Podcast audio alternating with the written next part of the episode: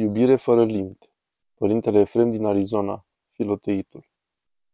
Ca un părinte și păstor autentic, și-a iubit nespus toți fiii duhovnicești, atât pe monahi și pe monahii, cât și pe mireni. Și voi aduce înaintea iubirii voastre o mărturie din multele care există, un exemplu al acestei mari iubiri.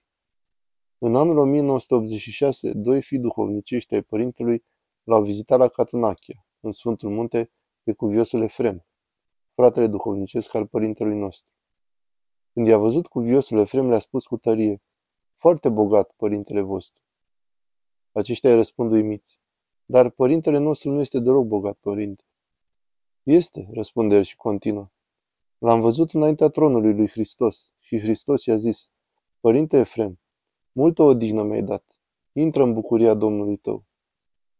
Părintele i-a mulțumit Domnului cu smerenie, dar i-a spus că îi are și pe călugării și pe călugărițele sale. Și dacă nu intră și aceștia toți în rai, nici el nu ar vrea să intre înăuntru. Hristos a încuvințat. Însă părintele a adăugat, Știi, Hristoase, îi am și pe mireni. Te rog și pentru ei. În cele din urmă, Domnul a acceptat să-i primească pe toți în rai, împreună cu părintele vostru. Cuviosul Efrem Catunachiotul zise atunci, Înțelegeți cât de bogat duhovnicește este părintele vostru? Are multă îndrăzneală la Dumnezeu.